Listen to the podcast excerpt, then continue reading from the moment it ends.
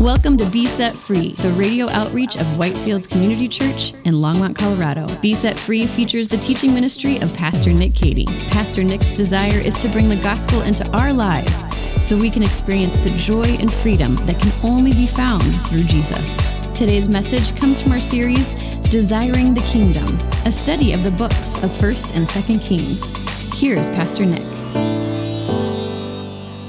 See, comfort can be the enemy of growth, but conversely, challenges, difficulties, hardships, they can be catalysts for growth in our lives. Right? They can be things that cause you to turn to God, to seek Him, to depend on Him even more. And this is why James says in the book of James, chapter 1 Count it all joy when you face various kinds of trials, for you know that the testing of your faith produces steadfastness. See, James isn't eh, encouraging us to have some kind of morbid obsession with pain, right? We're like, yes, bring it on. Lord, give me more. I like it when it hurts, right? No, he's saying, no, don't be obsessed with pain and like begging God to hurt you or something, right? No, he's saying is this when you experience these things in your life, you can be glad because this, you can know with eager expectation that God is going to use this thing in your life for good to accomplish his purposes in your life. See, one of the things that we often say to you here at Whitefields, we have this kind of mantra, right? Our mantra um, among many is that we always say, if you're a member of our church, we want you to do two things. We want you to, number one, join a group, and number two, join a team. Join a group, join a team. We say that over and over. Why? Here's why. Because we sincerely believe, honestly, wholeheartedly, sincerely, sincerely believe that in order for you to grow and not drift, you need a little discomfort in your life. You need a little discomfort in your life. You need to get out of your comfort zone and join a community group. We say, oh, well, I, I don't like people. I know exactly. That's why you need to join a community group, right? You need to get together with some people, know them, let them know you, study the Bible, have them pray for you, you pray for them, use your gifts, get involved with people. You need to discomfort yourself in order to grow. It's essential. You need to discomfort yourself and get out there and serve people. You know why? Because we follow somebody who was the greatest servant who ever lived, and we want to become like him. We follow the one who gave up the comfort of heaven in order to serve us and save us through the ultimate discomfort of the cross. See, we need these regular discomforts of giving, right? That's what all spiritual disciplines are. In a way, they're like spiritual discomforts that you bring into your life on purpose in order to grow, right? So, giving, serving, uh, attending, right, in order to protect us. Why? From drifting into the danger zone. And that, that's the second thing we see here in Solomon's life in this chapter is that sometimes being in our comfort zone can lead us into the danger zone as we drift. So the, the rest of chapter 9 tells us about Solomon's business dealings. And so we're going to kind of go through these sections in broader strokes because it's so long. But here's the deal you can call this section from verses uh, 10 through 28 in chapter 9, you could call it Solomon's shrewd but shady business dealings. That's what this is. Solomon's shrewd and yet shady business dealings. From verses 10 through 14, we read that Solomon made a kind of a deal with Hiram, the king of Tyre, that's modern day Lebanon, so just to the north of Israel. And he made a deal with them. You might remember this from a few chapters ago that Hiram and Tyre, they would give cedar wood and gold to help build the temple. And in return, Solomon promised to transfer to them 20 cities from Galilee, northern Israel, kind of probably a bordering area. He would transfer to them uh, from the kingdom of Israel to the kingdom of Tyre, he would give them 20 cities. So what happens here is, okay, temple's done. Hiram's like, okay, let's have those cities now. So Solomon says, yeah, perfect. I, uh, I already transferred them over to you, right? So uh, Hiram goes and he looks at these cities that Solomon gave him, and he is not impressed. He's very disappointed. And he actually calls them Kabul, which means good for nothing, right? Like, these are the worst cities. These are the dumpiest towns you could have possibly given me.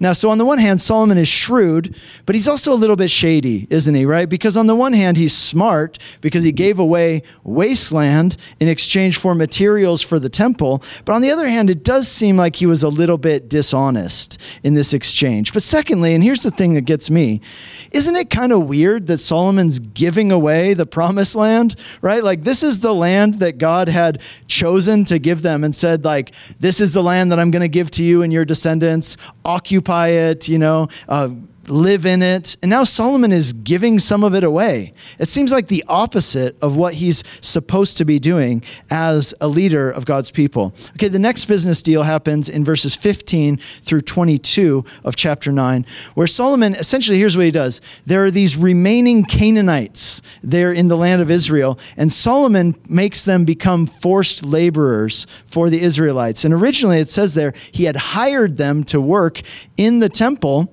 uh, to build it and all that. But now that the project's finished, what is he going to do with them? Instead of just letting them go, he makes them into slaves. Now, again, this is another example of Solomon doing something that might be shrewd from a financial perspective, but it seems quite unethical and really kind of shady, right? This is and and on top of that, this is not what God had told the people to do. God had told the people of Israel to go into land occupy it, drive out the Canaanites outside the borders, not to make them slaves. So, again, this is a time, another example of Solomon not doing what God had wanted him to do. And finally, from verses 25 through 28, we see some of the alliances that Solomon made with other nations. And again, we, we contrast this with David, who was, who was a warrior king. We see that Solomon is, is a guy whose life is really characterized by compromise. So much compromise. Some of it's good, but then on the other hand, you have to wonder where is that line where not only is he compromising with other nations, he's also compromising in a lot of areas and crossing that line that shouldn't be crossed. And he does it essentially to increase his wealth and power, which he's already like super wealthy, super powerful, but apparently he wants more. In, in 1 Kings chapter 10, from verses 1 through 13, going on, we see the story of the Queen of Sheba coming to visit Solomon. This is a very famous story. It says in verse 1 of chapter 10 When the queen of Sheba heard of the fame of Solomon concerning the name of the Lord, she came to test him with hard questions. Sheba is a kingdom, we know from archaeology, it's in modern day Yemen. So, right there at the tip of the Arabian Peninsula, very close to the Horn of Africa. And so she comes, and the questions that she brings, you know, it wasn't really like a, a stump the chump kind of thing, right? She's giving him riddles to see if he can figure them out just for fun fun. More likely, based on the whole story here, she was coming to him with kind of diplomatic and ethical questions to see if Solomon would be a good business partner so they could make kind of a trade deal between their two kingdoms or two countries. And in the end, the Queen of Sheba is so impressed with Solomon, so impressed with Jerusalem, that she says this Blessed be the Lord your God, who has delighted in you and set you on the throne of Israel. Because the Lord loved Israel forever, he has made you king, that you may execute justice and righteousness. So we're not sure, really, uh, what this means, right? Does this mean that the Queen of Sheba actually was converted during this trip and became a believer in the true and living God and a follower? Follower of the Lord? A lot of people would say yes. It could be that she's just being polite. On the other hand, though, there, there is some evidence to say that, that actually she was converted. And, and that is because there are people who live in that region of where near, you know, the end of the Arabian Peninsula into the Horn of Africa who traditionally became Jewish. And they were not, not ethnically Jewish people who moved down there, they were local people who followed Judaism. Uh, even some people there to this day, mostly in the Horn of Africa. Now, on the other hand, though, it's really important that we realize this was God's intent and desire all along. This was his design for the people of Israel, that they would be a beacon of light to the nations, that other nations would see them and they would see the beauty of their society. At one point, God says that they would see the beauty of the law and they would be drawn to the light of God through that. They would see this unique, beautiful society created by God and they would be drawn to it. And as they were drawn to it, they would come to trust in and follow the Lord. And that's the same effect that Jesus says, like in Matthew chapter 5, that he wants us as his people to have. Us as individuals, you as a, a family, us as a church, that we would have that salt and light effect in our communities, that our actions would draw people to the light of God's glory and cause them to trust in him and believe in him. Now, when Jesus talked to the Pharisees in Matthew chapter 12, he brought up the Queen of Sheba. Maybe you remember the story. Jesus says to the Pharisees, the queen of the south, right? That's the queen of Sheba, will rise up at the judgment with this generation and condemn it. Here's why because she came from the ends of the earth to hear the wisdom of Solomon. But behold, something greater than Solomon is here. The, the Jewish people looked up to the Queen of Sheba. They admired her as a seeker of truth. And Jesus is telling these Pharisees, hey, look, if you guys admire the Queen of Sheba, then you should act like her. You should act like her because the greater than Solomon, the descendant of Solomon, the one Solomon pointed to, the Messiah, Jesus Christ, is here right now, the eternal King. So give heed to his words and what he says. So Solomon, the Queen of Sheba, they make this trade deal between their respective kingdoms. And what this shows us really is this under Solomon's leadership, Israel has now become a major world power. They started out as a nation of slaves. Look where they've come from. They spent years wandering in the wilderness without a homeland. They, they lived in tents as shepherds and farmers and nomads. But now they've finally arrived on the world stage. Now they live in cities, they have palaces, they are the envy of all the world. No longer do they have to fear being attacked by their neighbors. They can finally sit back and relax. But the problem is, guys, sometimes your comfort zone, being in your comfort zone, can lead you to drift into the danger zone. And from verses 14 to 29 of chapter 10, just look at it. It talks about how rich and powerful Solomon was. Interesting verse here in chapter 14. It says, The weight of gold that came to Solomon in one year was 666 talents of gold. And I know some of you guys, like, your eyes are like, 666. I know that number. That's from Revelation. That's the number of the beast. Guess what, guys? This is the only place in the Bible, other than Revelation, that that number is found. What does that mean? Why is it here? You've been listening to a message by Pastor Nick Cady of Whitefields Community Church in Longmont, Colorado. We'll get back to the remainder of this message in a moment. We are open for in-person worship on Sunday mornings at 8, 9:30, and 11 a.m. We have implemented procedures to ensure your safety as we gather for worship and studying God's Word. Come grow with us on Sunday mornings, online or in person at 8, 9:30 and 11 a.m. Now, back to Pastor Nick with the remainder of today's message.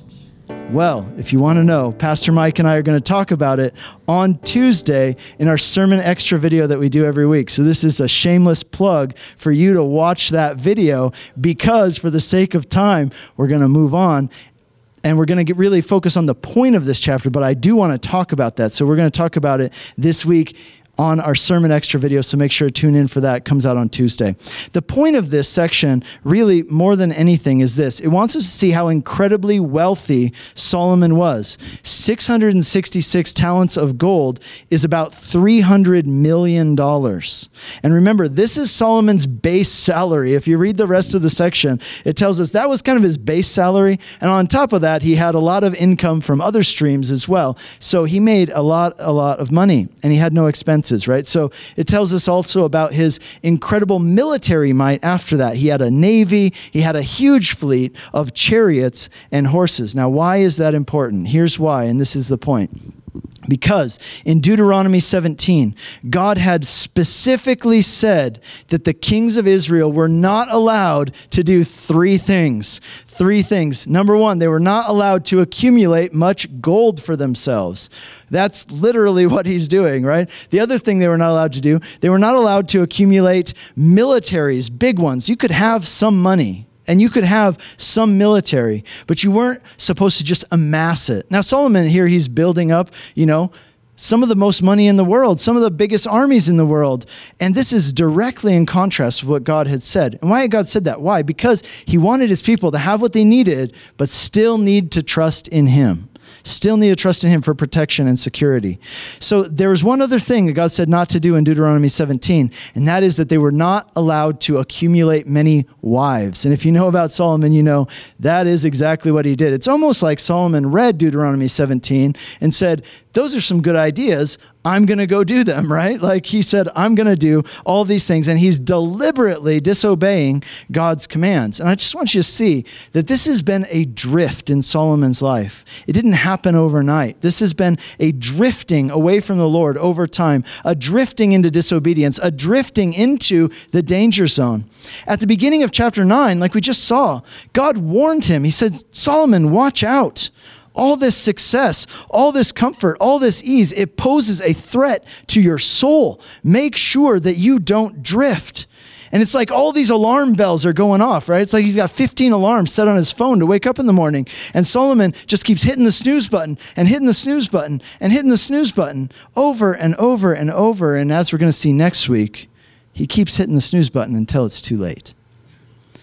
And so the question is, what can we do? What can you and I do in order to avoid making the same mistake that Solomon made? And that brings us to our, our third and final part of this statement we made at the beginning. Sometimes being in our comfort zone can lead us into the danger zone, but by God's grace, He shows us the way into the hope zone. What these chapters tell us about Solomon is that he was incredibly successful and incredibly wealthy. And yet, in spite his wealth, in spite of his success, you know what else about Solomon? He was absolutely miserable. He was miserable. How do I know that? I know that because he said so himself. You know where he said so? He wrote a book. It's called the Book of Ecclesiastes. It's in your Bible. For a lot of people, when they read it for the first time without any context, they find the book really confusing. They say, This book is really kind of pessimistic, and the writer seems really jaded. Like, why is this in the Bible? There's a great reason why it's in the Bible. See, in this book, Ecclesiastes, Solomon tells the story of his search for fulfillment fulfillment in this world apart from God. His search for fulfillment in the world apart from God. And here, here's what he says. He says, he goes through the list. He says, You know, I sought fulfillment in money and material possessions, and I accumulated more money than perhaps anybody else ever, right? Like I had more money than I could even count. And then, and he says, But you know what? It was a waste of time. It was empty. It was worthless. Uh, I thought it would fulfill me, but it didn't. Then he says, So I moved on to the next thing. You know what that was? He says, I sought fulfillment in knowledge. I, I studied, I studied philosophy, I studied math, I studied science, I studied everything. And he says, You know what? That, that studying, that knowledge didn't fill the void that I felt in my soul. He says, So I decided I'm just going to have fun. So he, he spent all this money having all these wild parties. They would bring in, it says, exotic animals from Africa, right? Like uh, baboons and like peacocks and all kinds of interesting animals. And he would have these exotic parties and he, they, they would do all these things. And he said, You know what?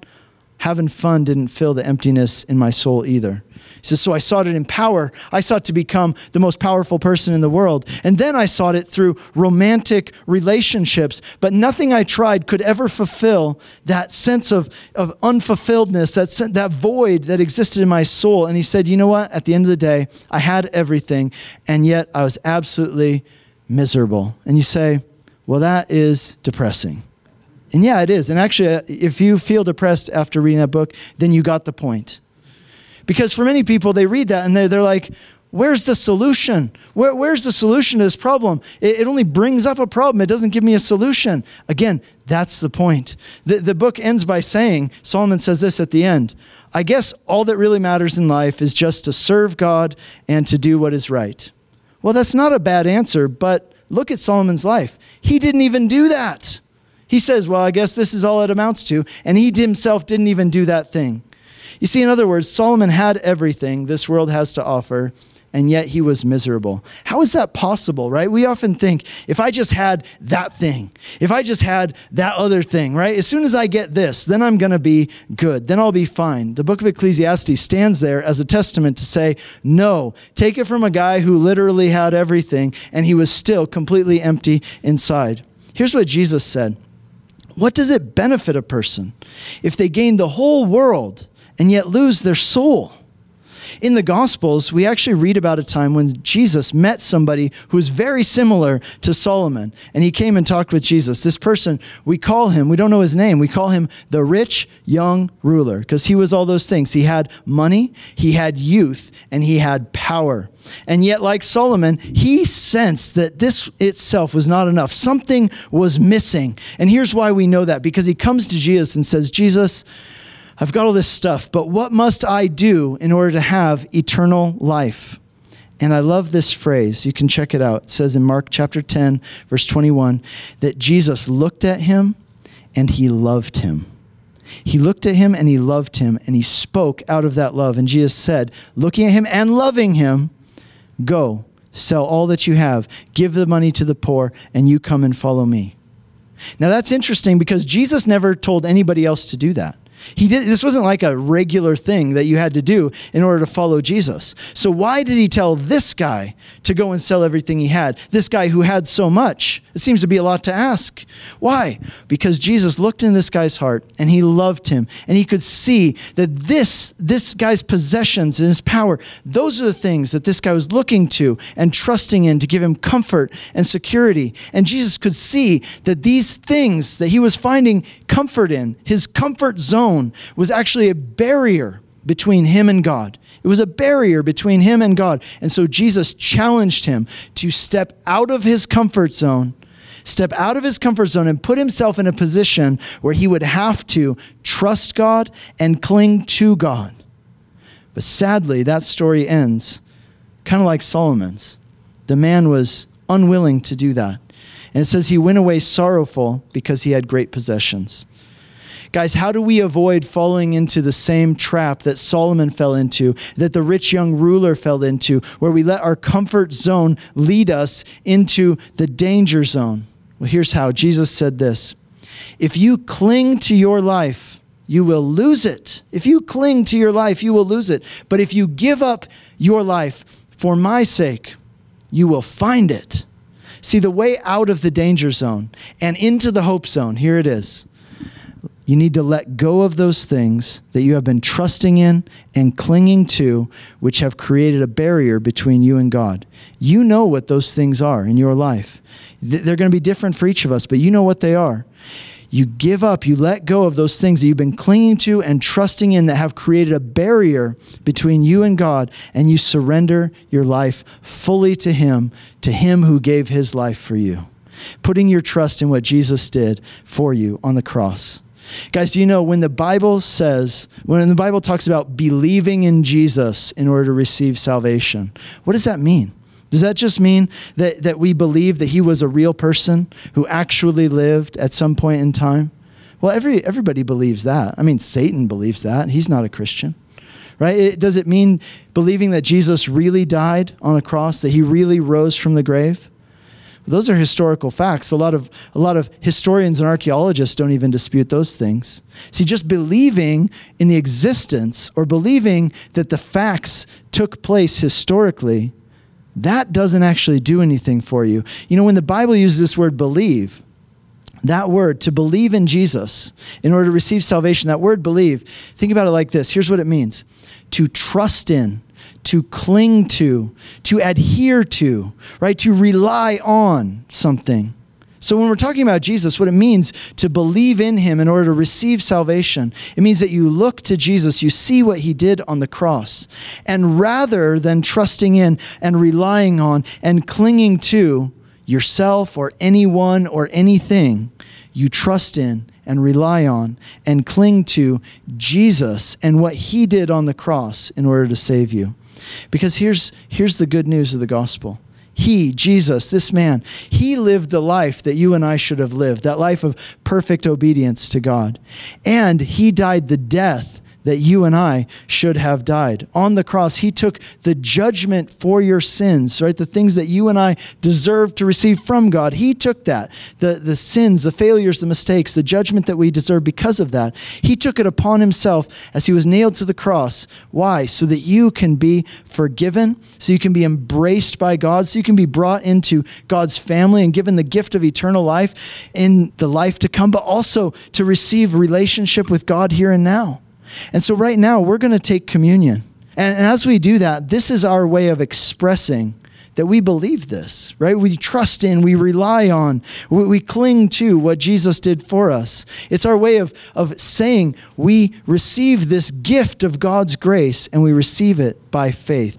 Lord Jesus, we thank you for your body broken for us. As we hold this bread, together, Lord. We, we remember that you have called us together in one body. It's so good to be together again, uh, physically as well as being connected with those online. Lord, thank you, though. We remember right now that your body was broken for us for the forgiveness of our sins. Our sins were nailed to the cross with you.